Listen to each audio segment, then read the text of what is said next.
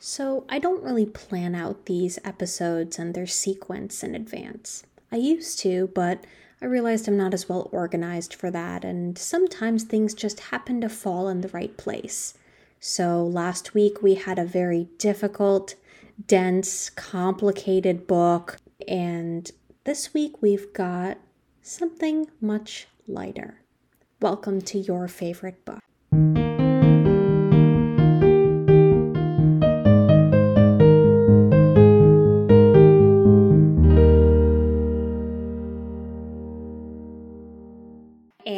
Today's guest is Pitu. Hello, Pitu. How are you today? Hi, I'm doing very well and I'm very excited to be here.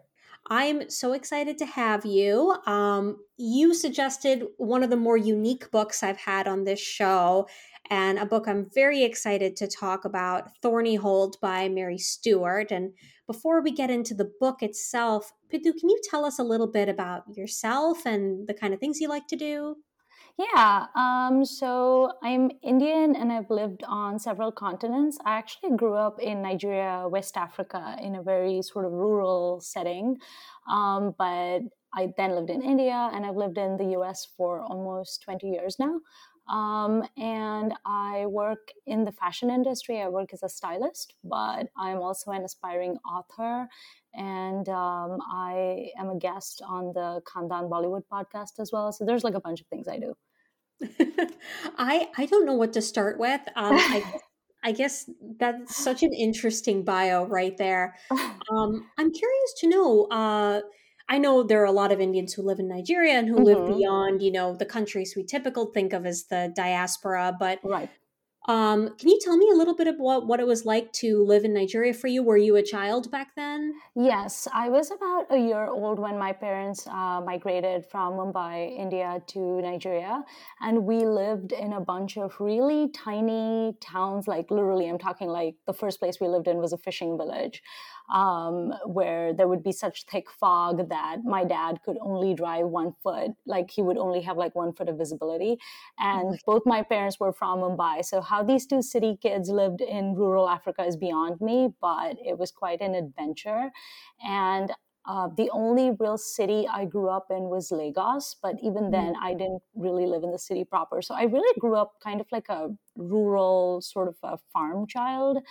Um, but it was it was a wonderful, bucolic childhood. I was an only child, and we were surrounded by farmland. Um, when I had like almost a one hour commute to school. And, um, you know, a lot of times we would have to share the lane with tractors. Um, my neighbors were all like corn farmers, and the only real company I had to play with was my cat. And that might sound depressing to some people, but honestly, it was wonderful. And um, I grew up loving plants and animals, and I was probably a little bit socially awkward as a child. And on the rare occasion that we visited um, India, especially Mumbai, I would be terrified out of my wits because I was just not accustomed to big cities. Right. You know, that's so interesting because we're going to get into it as we go, but aspects of that remind me so much of how uh, G- Jilly grew up yes. in this, in this yes. book. And I'm like, except you seem to have a much more optimistic take on how you grew up compared to how Jilly sort of sees her childhood. But the parallels are totally there. And the other thing I need to ask you about, okay, so you mentioned yourself as a stylist. And so mm-hmm. can you tell me a little bit about what that kind of work is like for you day to day? That's something that really interests me. Yeah, so I actually work as a bridal stylist. So let's say you wanted to get married, um, you would basically make an appointment with appointment with me at my store and uh, we would discuss your big day and i would basically help you pick out your perfect wedding gown. I would give you styling advice you know accessories makeup. Um, it's 50% fashion and you know 50% therapy honestly. Um, but i love it because i'm a diehard romantic and i love beautiful things and i, I love women that sounds like a weird thing to say but I, I really do adore the company of fellow women and it's very gratifying to be part of someone's um, you know big moments in life i'm so glad that you describe it also as therapy because yeah. as someone who got married a couple years ago uh, the whole dress buying and dress selecting process is very stressful. It is. I, I feel obligated to share that. Um, so I got married in the United States. My husband is um, mm-hmm. Irish American. And so I had two gowns. I had a Western wedding dress and then mm-hmm. I had a Kerala sari. Okay. And the dress I kind of picked out by myself. I just mm-hmm. kind of wandered around and picked something up off the rack because it was a reception okay. dress. And then, but I had this stunning, beautiful sari, and everyone was asking me, you know, how'd you pick this out? You know, where'd you get this? And I'm like, you want to know the truth? My father bought it. I wasn't okay. even there. I'm thankful that he has really good taste, but right. people are kind of shocked when they hear that I wasn't there to pick out my own wedding dress. right, right. I just love thinking back on all those moments. But tell me, and uh, tell me if this is a question you can't really answer in your mm-hmm. line of mm-hmm. work, but can you tell me your least favorite bridal trend? Um, I don't really have a least favorite bridal trend. The um, only thing I'm not a huge fan of, like I always say this to every single bride that I meet, that I am team bride. Mm-hmm. What that means is I'm not team mom, I'm not team best friend, I'm not team mother-in-law. Um, so you get this a lot where you have these, um, you know, brides and they have all these hopes and dreams and they want to wear this gown and this is what they are envisioning, and then you have a cutting remark from the mom or the mm-hmm. mother-in-law where they're like, "Oh, but." Do you really have the figure for it mm. and i'm like yeah no we're not we're not going to do any fat shaming here i'm sorry like this is my domain so i always um, try to be that person that says you know i'm team bride and i'm going to make sure that you're going to get the most beautiful gown of your dreams and you're going to look wonderful you're going to look perfect. And i try to empower them and make them feel confident and happy. Um, and I, I do wish that sometimes the people that they bring to the dress shopping with them would be a little bit more mindful of how hurtful some of the observations that they make can be.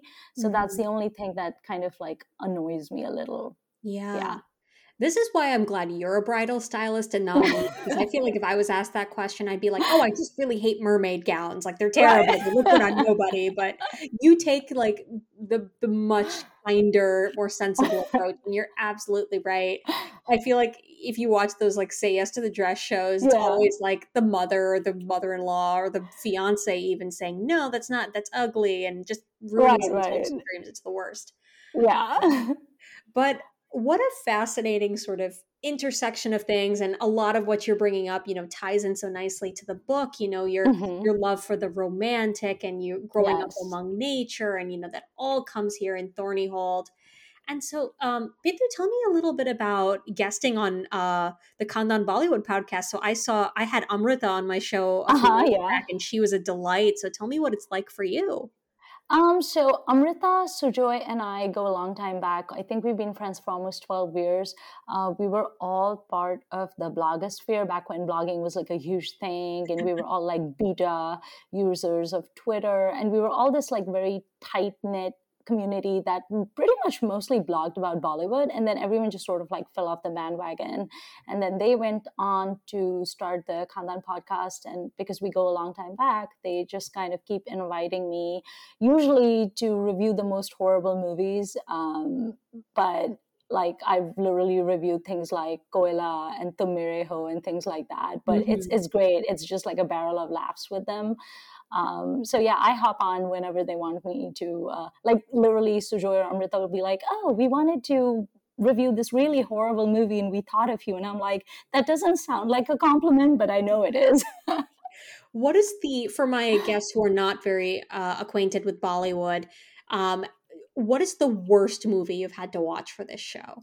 Uh, probably Tum Mere Ho because it's about snakes. Um, oh. Or rather, yeah, it's like a really horrible C grade movie starring Aamir Khan and Juhi Chawla. Um, and it's about people, like snake people.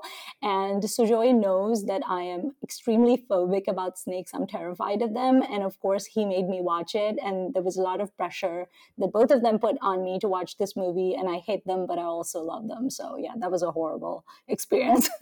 I literally just Googled this movie because I hadn't heard of it somehow. And I'm quickly looking over this this plot summary, and this sounds absolutely bananas, and it sounds like the worst yes. movie I've ever seen. Yes, and then they were like, "We could only think of you to review it," and I was like, "I just, you know, with friends like you, I really don't need enemies, do I?" Because you think, you know, Aamir Khan, Juhi Chawla. I mean, you had yeah. uh, Kaima Tak, and it's like that exactly. was such a great movie. Like you think these two would be in great movies, and nope. oh, it is the worst. It has one of my my most favorite songs in it, which is which is truly a travesty. There's like there's like tribal people and human sacrifice and skulls. I mean, it is just it is just the worst. Oh no. Okay. After this, I'm definitely just gonna f- try to find that and hate watch. But yeah, do it. Preferably with like a bottle of like vodka next to you. It's a great idea. Um, but transitioning this as best as we can to books, even though I feel like we could talk about bad Bollywood for a while.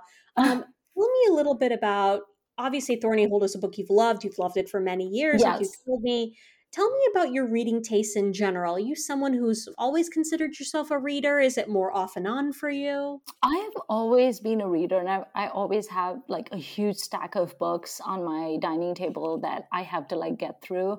Um, and I think a lot of it also has to do with the way I grew up because, you know, I grew up in rural Africa. We didn't really have shopping malls and, mm. you know, cable and things like that. Um, I only watched one TV show, and that was um, The Cosby Show because that was the only thing that oh. I could get at like 4 mm-hmm. p.m., you know.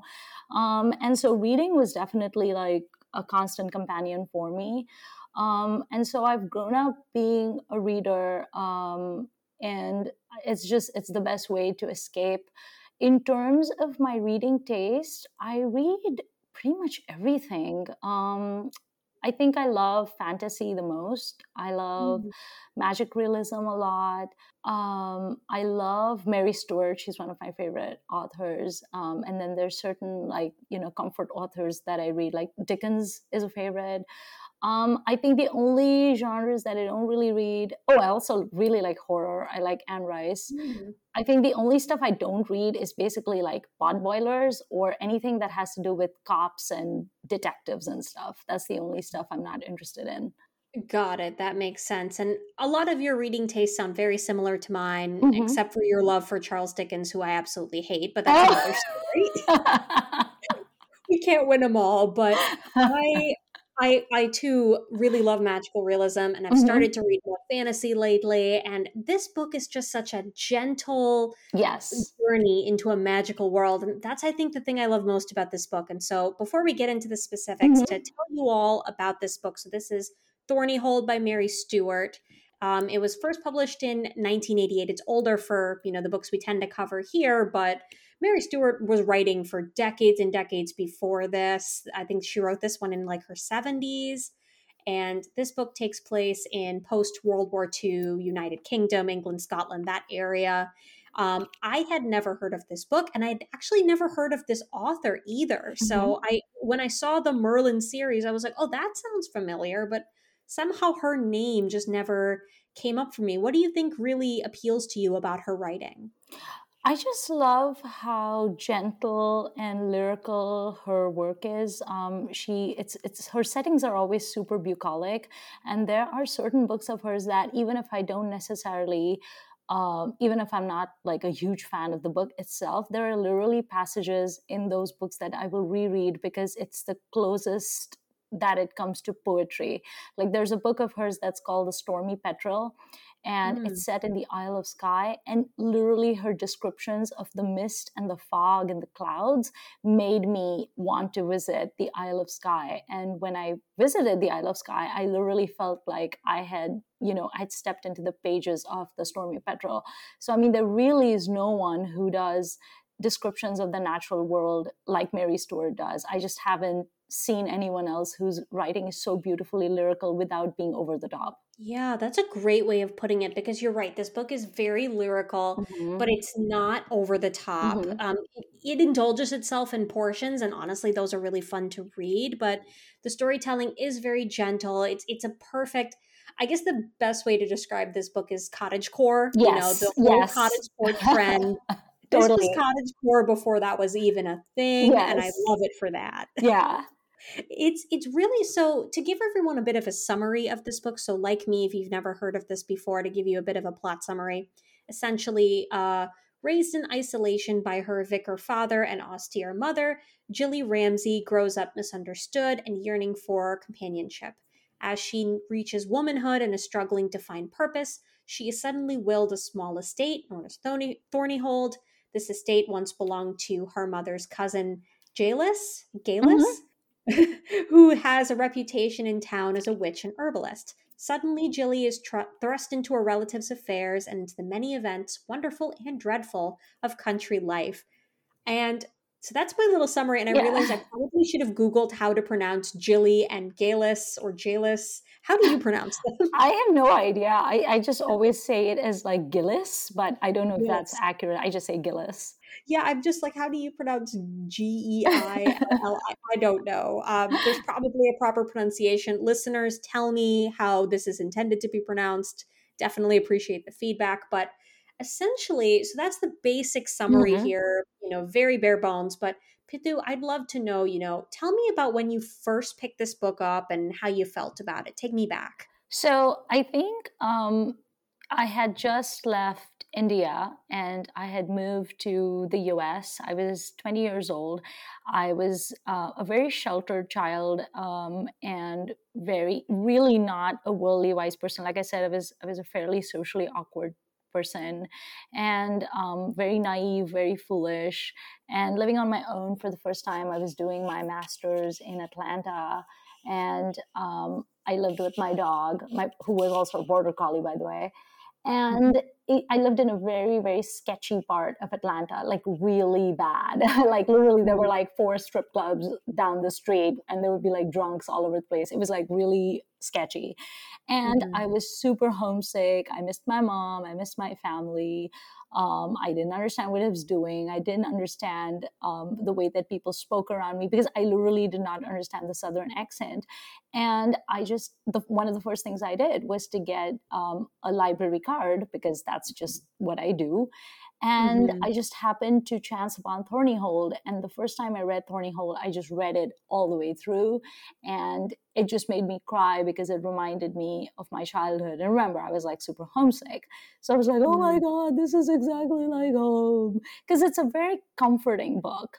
And mm-hmm. I think that's the reason why I've reread it so many times over the years because it's just one of those things where it's like, when your daily life gets to be too much and you're overwhelmed and you're multitasking and you're just exhausted it's just nice to read about this book where this woman you know the the protagonist has no schedule no job. She just sort of like potters around on this estate that was left to her by her cousin by her aunt i mean no one's left me in an estate ever and you know goes on dates to stonehenge with this handsome man i mean like who wouldn't want that you know so it's like a comfort read I'm so I, I'm laughing because that's exactly what I loved about this. Yeah. She's just like wandering around exactly. the gardens, like looking for a bicycle or whatever. Yeah. And I'm just like, no job? I know. This sounds great. I mean, like just wandering around, like trying out these herbs, yeah. and there's, there's no real commitments. It's it's really like the best kind of fantasy, especially when you're you know stuck at home yeah. and like feels weary it is it is as fantastical as like knights and dragons exactly but, like, a very pleasant kind of fantasy. She's like, oh, it's a Monday afternoon. Why don't I amble on, along to that blackberry hedge and make some jam? And I'm like, yeah, why don't you? While I'm drowning in work up to my eyeballs, why don't you go ahead and make that jam? You know. I know. Oh my god! As someone who's tried to make jam, it's like actually really difficult to do. But this book really made want me to. I really wanted to make jam. Right? Just yeah. make jam.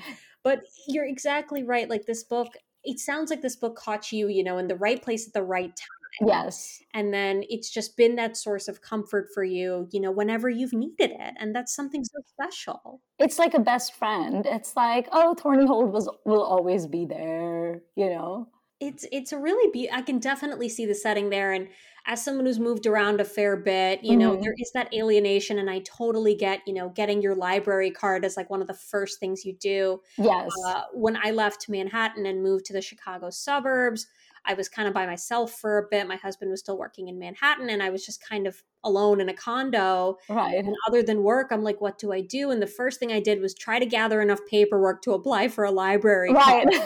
Wait for that one bill to come in. I'm like, here's my address. I exactly. so it's it's a very universal experience and I totally relate. And I I so I mentioned that the setting of this book is Mhm. probably the best thing about it. So the idyllic country life and Mhm. Gillis's Gi- uh, Gillis's lovely old house and the Mhm. creatures that are just kind of coming in and out, and it's it's enchanting. It's really It is. enchanting, and you almost like don't need a plot. Right. You don't.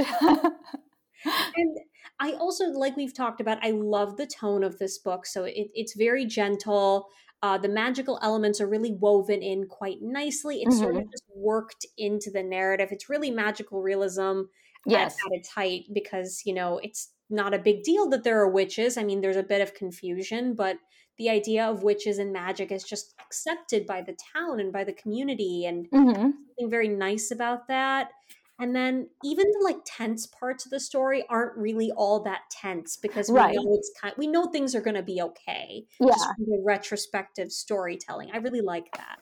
I think one of my favorite passages from it, and one that I especially can really relate to, is um, and I have a post it where that page is, where it says, um, "A dream vivid enough to tire me and to leave a hangover, but I was awake now, and it was a brilliant day, a normal day, and Hodge was home, and there was work to do. Work, the answer to every kind of nightmare."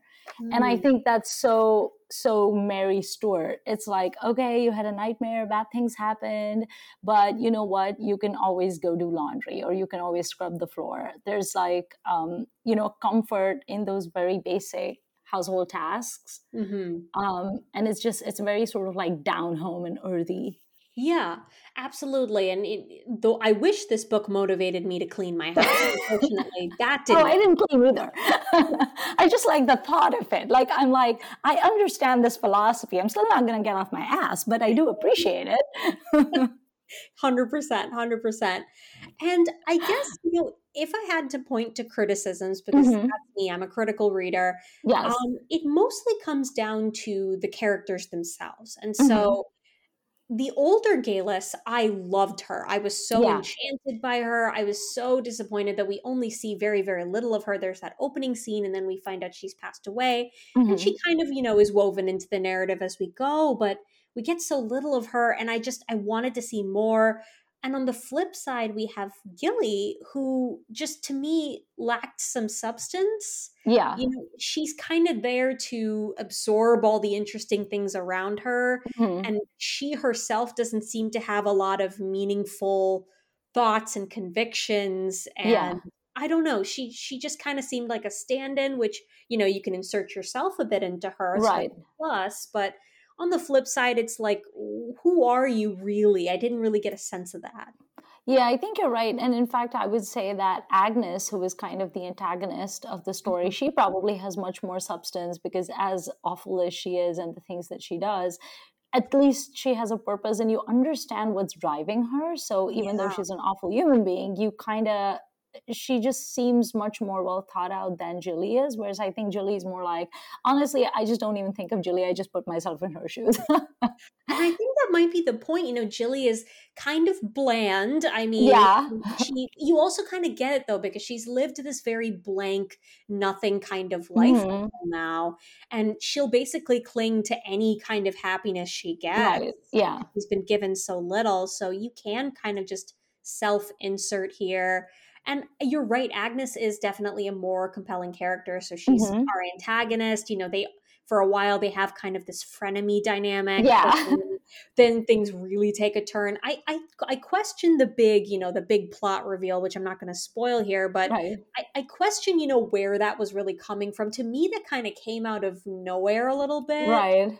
I, I just feel like it, it like you you could see some of the signs but i just questioned agnes's motivations do you know what i mean and i feel like thornyhold is actually a really short book to the point that i hesitate to even call it a novel i feel like it's a novella so i really yeah. feel like unlike so mm-hmm. many books that we read where you're like okay this is a really good book but surely they could have like edited it 20% down i think this is one book where it could have been fleshed out more yeah and i would have liked to read more and it just feels a little fast and a little abrupt. So yeah, there definitely could have been a lot more um, plot, a lot more character development. But you know, I gotta say, with a lot of Mary Stewart's books, for example, with Stormy Petrel, it's less about the plot for me, and it's just it's really how beautiful it is. It's um, almost like it's a painting in words. Yeah. You know, like if you love impressionist art, it's like seeing a painting um, but that has just been put into the words of a page. But if you look at the plot, it's like, eh, okay. Yeah, that, that's a really good point because the, the highlights of this book were, you know, the beautiful scenes of the garden and blackberry picking yeah. and making jam and pies and things like that. It's very much the aesthetic of the book rather yeah. than the plot of it, which sometimes you just want an aesthetic. There's nothing right with that. Um, but I will, I definitely agree this book could have been longer. Um, mm-hmm you know to flesh out you know that ending big reveal you know give us a bit more foreshadowing for that but also to dig in more into this central love story in the book yes so mm-hmm. i was really puzzled by so my jacket copy of this book it describes this book as like it's ultimately a love story like that, that's mm-hmm. kind of how it's phrased and i'm thinking like we barely had any time right. this love story. Like it came out of nowhere. Like, yes. I loved the Drydens. Like I loved the little boy whose name is escaping me. Is it Michael? William. William. Okay. I don't know where Michael came from, but William and Christopher, I, I loved mm-hmm. them as like a father and son sort of out. It reminds me of like a Hallmark movie. There's the yes, the charming yes. single dad and the cute son. Totally he's just waiting for someone new to come into his life. It was yeah. hallmark. Um, but it's like I could see what Jilly sees in Christopher, but I had no idea what Christopher saw in Jilly, and I was so. This is true. this is true. it's just like give us more time with these romantic leads like show us a little bit more of their relationship and then i'll believe it's like this never-ending love story. Exactly. Yeah. I don't know. I've actually never thought of thornyhold as a love story and i know that that's how it's pipped sometimes but i never really saw it as a love story. I almost feel like that's just like something that happens.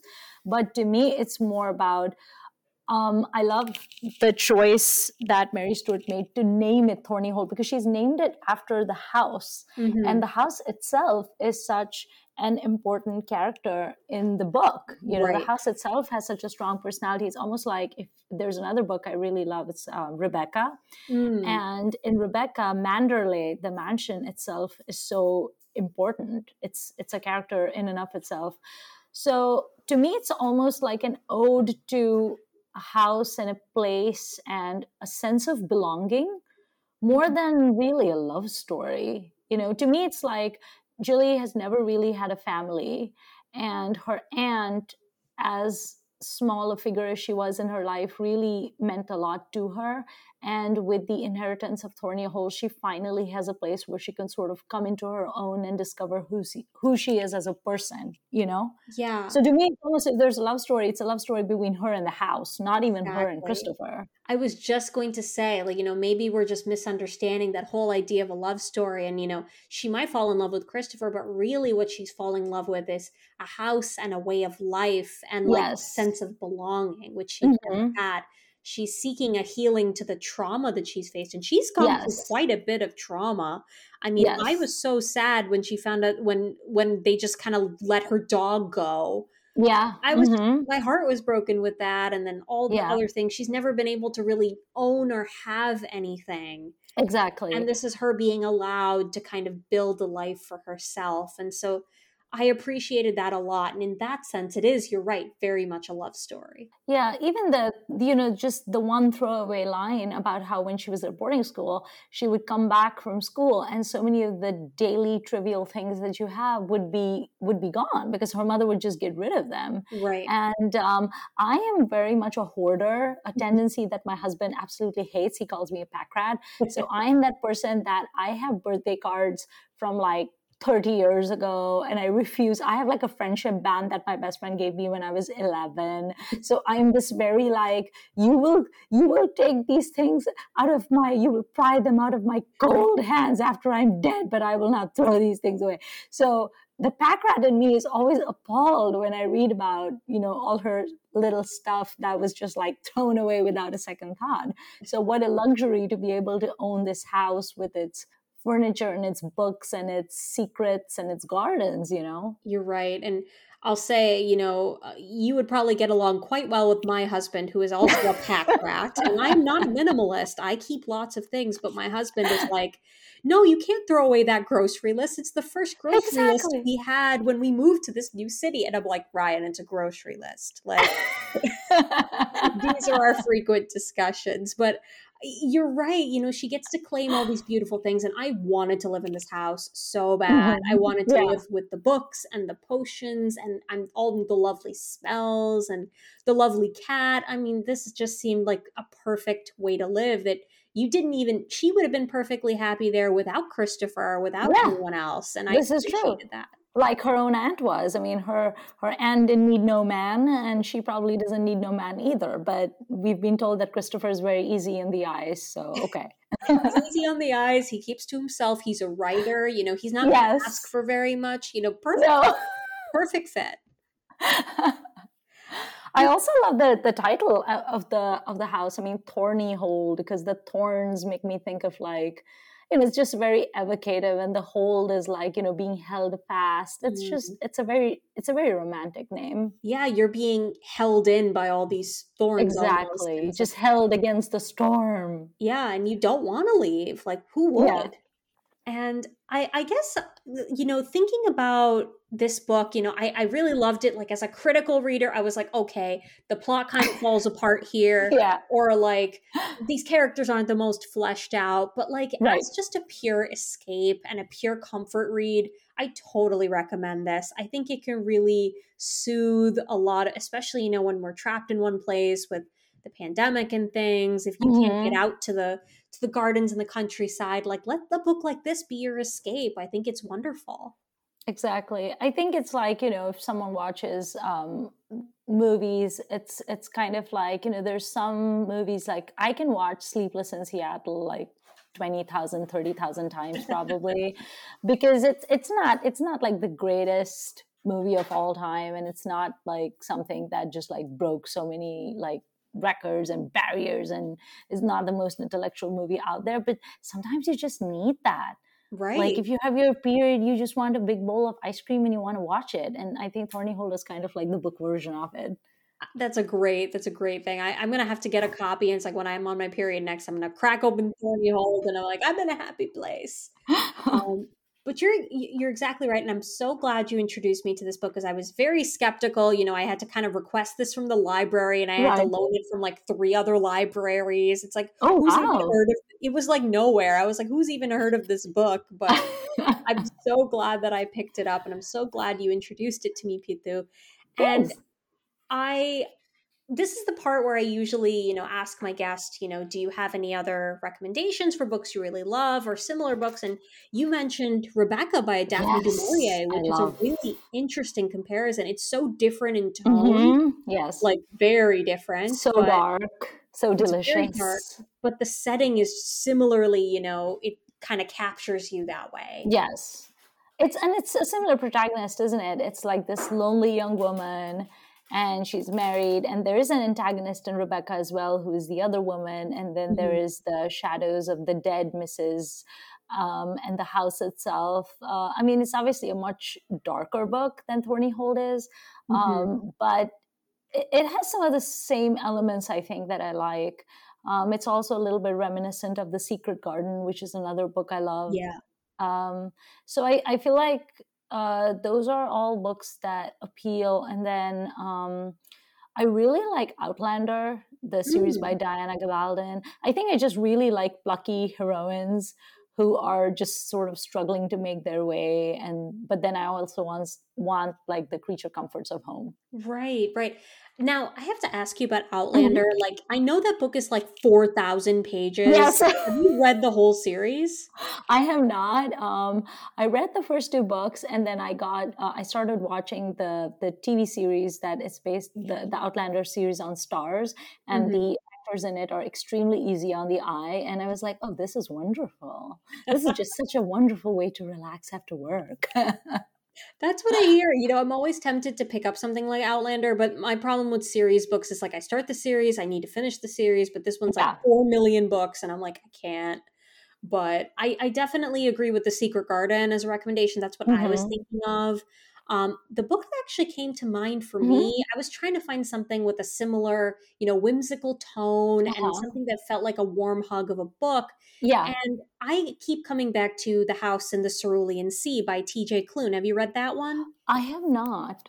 Okay, so it's a pretty new book. It was actually my my favorite book of 2020. I oh, absolutely oh, okay. adored it. I mean, to say to all my listeners now, there have been some recent criticisms of it, which have been very valid. I encourage you to look into those as well. But if you're looking for a book that just gives you sort of a warm hearted feeling and sort of introduces magic in a whimsical way, like this book does have darker themes in it as well, but I do think that that book answers a lot of that and could be a good companion read to Thorny Hold. Got it. You know, when you started talking about that book, um, for some reason my brain leaped to Anne of Green Gables. Yes, absolutely. That's another great that setting. I we yeah. did of Green Gables a few months ago for the podcast and so it amazing. New. It was new to me and I was like, "Oh wow, like this is actually like really fun." And Anne Anne has so much personality. Like Yes. Makes really seem like a piece of cardboard. Like yeah. Anne has so much personality. She's a firecracker. I love her. And yes, I think these are all, you know, fabulous recommendations. And I urge you all, you know, if you've never heard of this book and you're thinking, oh, it's a musty old classic I've never seen, no, I totally recommend that you pick this up if you're in the mood for just something warm and cottage core and comforting. You know, feel free to make your plot and character based criticisms. They're there, but I think this book, you know, could answer a lot of your ills if you're just in the mood for something fun. I read it in a day. Like Pitu mentioned, it's very, very short. I highly recommend this one. Yay. And Pitu, before we close out today, could you tell us a little bit about, you know, where we can find you and some of the stuff that you do? Yeah, um, I can be found on Instagram at Pitu Sultan. Um, and then I also have sort of like a defunct vlog that I haven't really been updating. Um, I'm actually working on a novel. Um. Yeah, it's uh, it's set in the video gaming world because I was like a huge video gaming addict for almost ten years, um, and I am hoping to be done with my draft in about hopefully like two or three weeks now. So I've been kind of slaving away at it. Um, but yeah, I do that, and then on a bunch of podcasts. Yeah. Oh my gosh, I'm so as someone who's also kind of off and on working on a novel, I'm always yeah. happy to hear that that debut project coming and the fact that you mentioned it's featured in video gaming, you have even more reason to be friends with my husband now. Like oh introduce you too. You guys will get along great. But but Pitu, thank you so much for your time. This has been an absolute delight and I hope you have a great rest of your day. Thank you so much for having me. This was awesome. I mean, it's uh, usually I'll just talk my husband's ear off about some book that I love, and he just kind of like half heartedly listens to me. So, just the fact that you were listening, willing to have me drone on about it was quite a treat. That's what I'm here for. Absolutely.